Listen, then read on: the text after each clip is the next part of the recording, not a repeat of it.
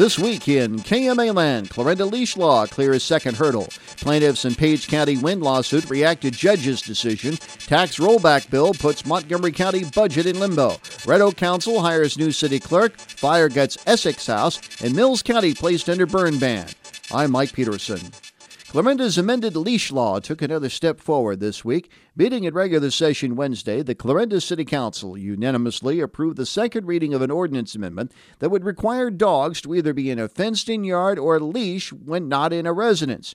The passage came after one resident spoke against the proposed changes.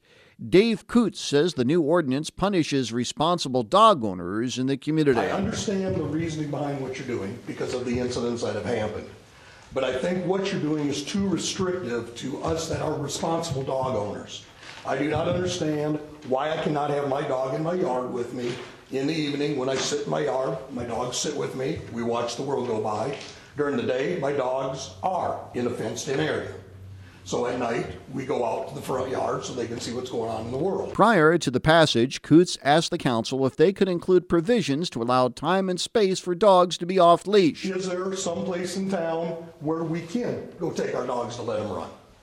Another idea I had was, can we set a time like from sunrise for an hour and a half in the morning? The dogs can go out on the far side, on the east side, back there by the ball field, where like, that's where I do take my dogs. Could we put something in that so people know that, yes, there are going to be dogs out here from sunrise for an hour, an hour and a half that are not on a leash, just to give us a place to let the dogs run? The tighter leash law proposal came after the first version of a leash law was defeated in January, which would have only required leashes when a dog was off the owner's property. The council opted for a stricter ordinance after hearing from residents about problems with vicious dogs in the community. Coots questioned whether the stricter ordinance would have made a difference in those cases. Those people evidently just let their dogs out. They're irresponsible owners. There's a difference between a responsible and irresponsible owner. My dogs are never outside my house without me with them. The only time my dogs actually are loose are in the evening when we sit in the front yard in the lawn chair, or when I take them, when I back my truck out of the garage in the morning and load them in my pickup to take them out to the park to get their morning run, and when I do the same thing again when I get home from work in the evening. Following passage of the second reading, the ordinance amendment will head to a third reading and possible adoption to the Council's next meeting later this month. Petitioners plan to appeal a federal judge's ruling in the case regarding wind energy in Page County. That's according to the petitioners' co-counsel Sean Shearer and Theodore Spohr, who say they, along with their clients, including a local citizens group, are preparing their appeal to the Eighth Circuit Court of Appeals after a federal judge in the Southern District of Iowa dismissed the case. Shearer tells KMA News they respectfully disagree with the conclusions drawn by the judge. We believe there some legal and and and some factual errors that, uh, if resolved differently, um, would would send us back to continue the proceedings. You know, send us back either to the uh, federal court or possibly back to the state court. I mean, we'll, we'll see, but we we believe that um, there there are grounds upon which uh, an appeal is is justified. The order to dismiss followed a hearing January 6th in which the judge reviewed several motions, including the petitioner's motion to remand back to state court and for a temporary restraining order on the county's Board of Supervisors, along with the intervener Shenandoah Hills Wind Project and the defendant's motions to dismiss. The case was removed to federal court by the defendants, including Page County, in October after the petitioners initially filed their over 100 page petition in state district court back in September. However, Spohr says the defendants have yet to specify whether the allegations were true or false, primarily regarding openness from county officials and adherence to Iowa state laws, which they hope to get from the appeals court. Why these actions were taken, why home rule was not followed uh, why are they proposing uh, agreements that are inconsistent with their with the ordinance, with the flawed ordinance that uh, we were confronted? And at the end of the day, uh, we'd like to know how this wind ordinance came to come came into being in the way and the manner in which it came into being, all of which seem illegal under Iowa state law. Shearer says they were somewhat perplexed by the defendant's decision to file removal to federal court. Thus, he believes the decision was simply to continue avoiding the allegations. The, the removal was designed to avoid answering the questions that would and and allegations that were in the petition, um, and, and it has been avoiding answering the questions for three years, and and we're going to continue to ask for answers to those questions. Petitioners have 30 days from the ruling, which was January 31st, to submit their appeal. KMA News reached out to lawyers with Ahlers and Cooney for a response to the verdict. Page County officials are exploring options for employee insurance rates. Meeting a regular session Tuesday morning, the county's Board of Supervisors continued its discussion over the fiscal year 2024 budget, which begins July 1st.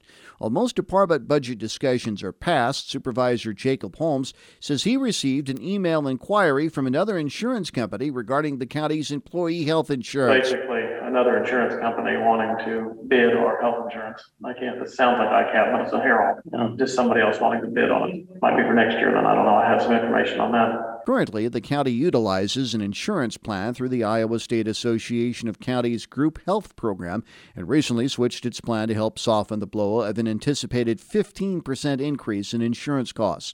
Page County is one of 26 counties in the state utilizing the group program.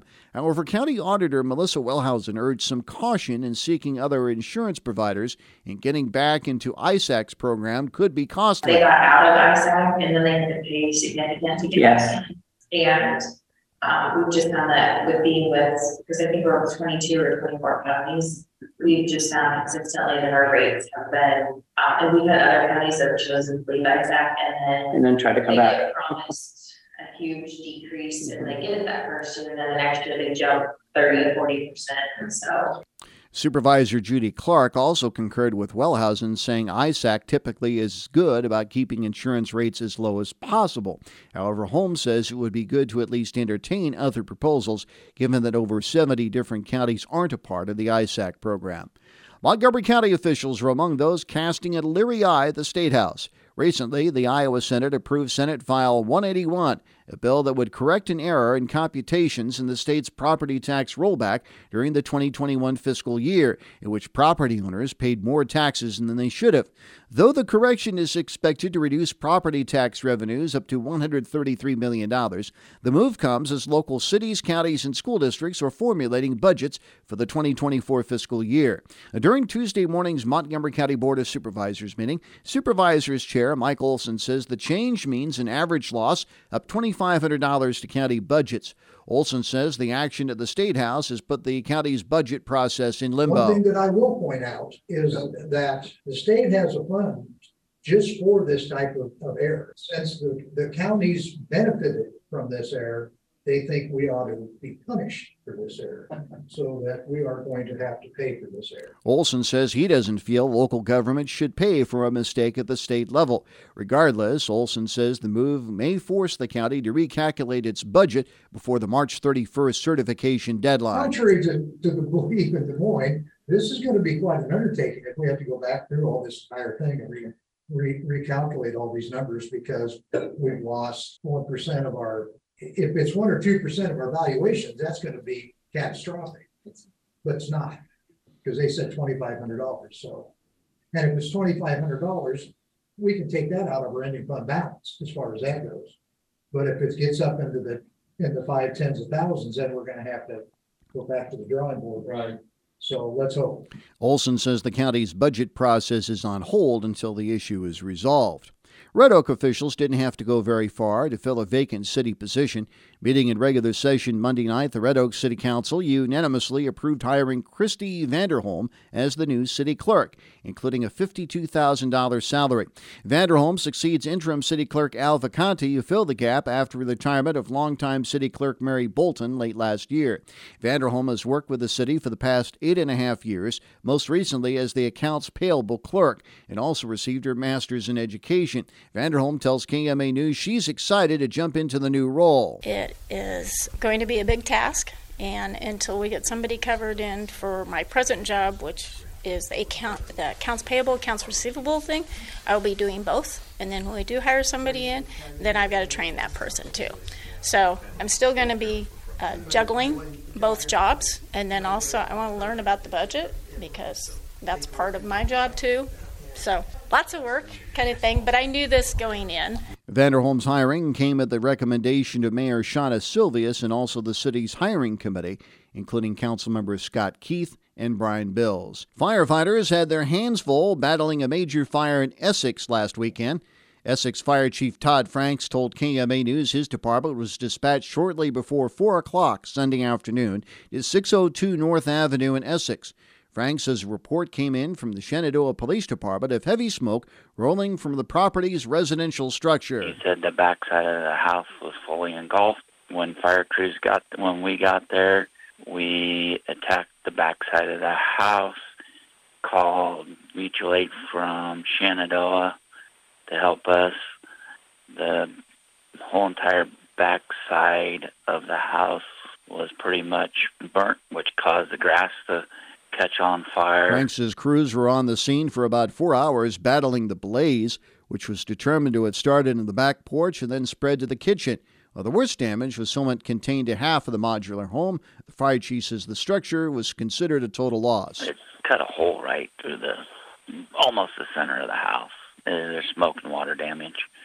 The west end of the house has smoke damage, but the east end, the garage is gone, and the one bedroom and part of the living room or the kitchen is gone. While the house suffered significant damage, Frank says no one was injured. An investigation determined an electrical issue in the back porch sparked the fire. Well, Mills County firefighters have had their hands full with brush fires recently. That's why Mills County Emergency Management implemented a burn ban effective at 4 o'clock Monday morning. The ban prohibits open burning throughout the county, effective within all city limits. Mills County EMA Director Gabe Barney told KMA News the decision comes after speaking with various fire chiefs throughout the county who reported 15 grass fires through the past week. A few large ones that required, you know, a lot of mutual aid going out to them and uh, a lot of those were done through uh, controlled burns that weren't uh, submitted up to the comm center, and uh, it started to make a pretty big strain on the fire departments around here. So um, we thought implementing it for preventative purposes, if you can stop one, that's even a good deal. While open burning is banned, those wishing to do so can still obtain a permit through their local fire chief, allowing them to conduct the burn if the chief believes conditions are safe to do so. Well, January was wetter than expected. Barney says conditions have started to dry up in the past couple of weeks. Additionally, windy conditions could make the situation more prime for brush or grass fires. We really want to get in place before uh, today because today's going to be a windy one. Um, so, you know, yeah, I control pretty fast, especially you might see a little bit of dew, a little bit humid out, but once those winds start going, it gets a little bit dry. That dries out quick, and uh, um, a lot of times, you know, sometimes people think snow might be able to help out a decent amount with, you know, drought and burn conditions, but that's not always the case. So it uh, it dries up pretty quick. So we're expecting a windier day, a few few ones throughout the week. According to the state fire marshal's website, Mills County is currently the only county with an active burn ban. Uh, the move also comes after a ban was recently lifted in December. Plans for a carbon dioxide pipeline project across a good portion of Iowa reached a significant milestone this week. Officials with Summit Carbon Solutions said 1,050 landowners across 29 Iowa counties signed 1,840 easement agreements with the company. That represents two thirds of the land necessary to construct the proposed Midwest Express carbon pipeline across more than 700 miles through the western portion of the state. Jesse Harris is the company's public affairs director. Harris tells KMA News the milestone is a reflection that landowners see the project as a way to bolster the ethanol industry and the rural economy. We have 12 uh, ethanol plants here in the state of Iowa that are our partners who have signed long-term offtake agreements. Our projects would allow these partners to sell their product at a premium in low carbon fuel markets like Canada, California, Oregon, Washington. And this is a significant economic opportunity for ethanol producers. And actually, I'll take it one step further and say that the viability of the ethanol industry 5, 10, 15, 20 years down the road is really dependent on, on the ability to access these markets. And given Green Plains Shenandoah facility is among the ethanol plants connected to the proposed carbon capture project. This latest announcement comes as discussion over eminent domain restrictions continue in the Iowa legislature.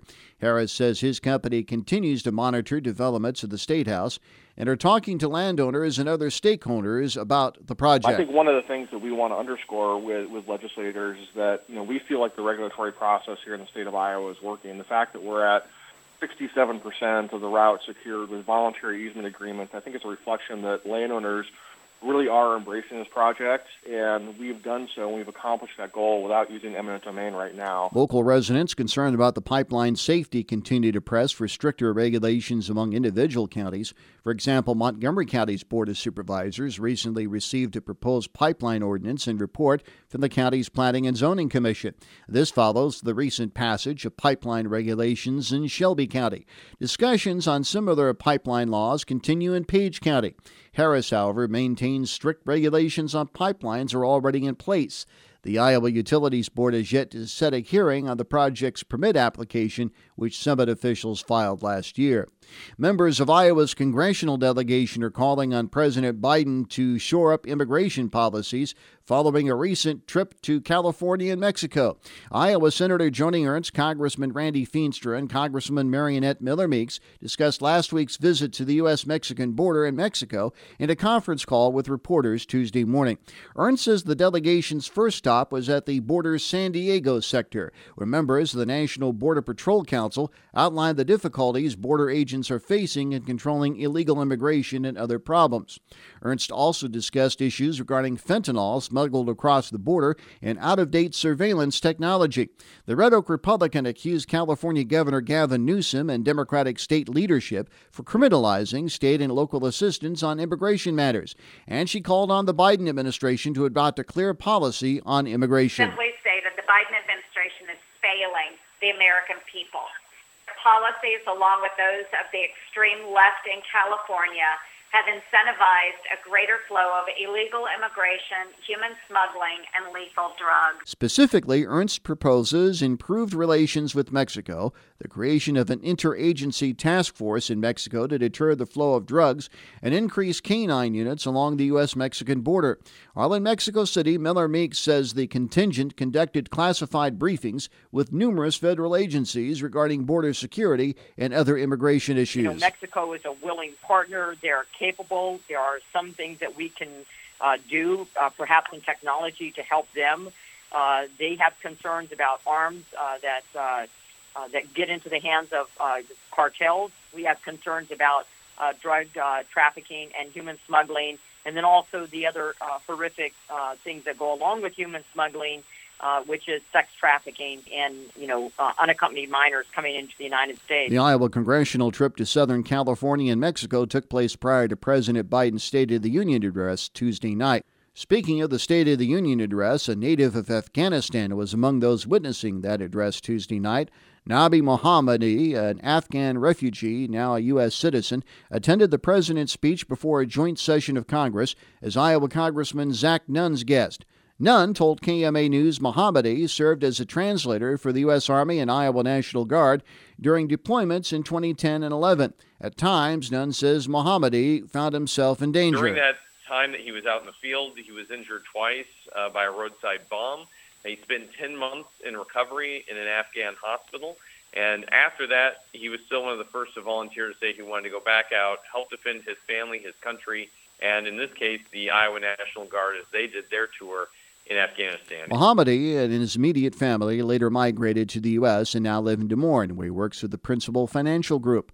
Mohammadi later assisted Nunn with Task Force Argo, a private organization rescuing more than 3,000 Americans, Afghan allies, and family members still in Afghanistan. While saying he's living the American dream, Mohammadi says other Afghans, including members of his extended family, are still living in fear in his home country. They feel abandoned. Uh, like for, for my own family member, extended family member, right now I cannot do anything other than tell them like they need to hide. And that's what they have been doing. And, and I don't know how long we will continue doing that.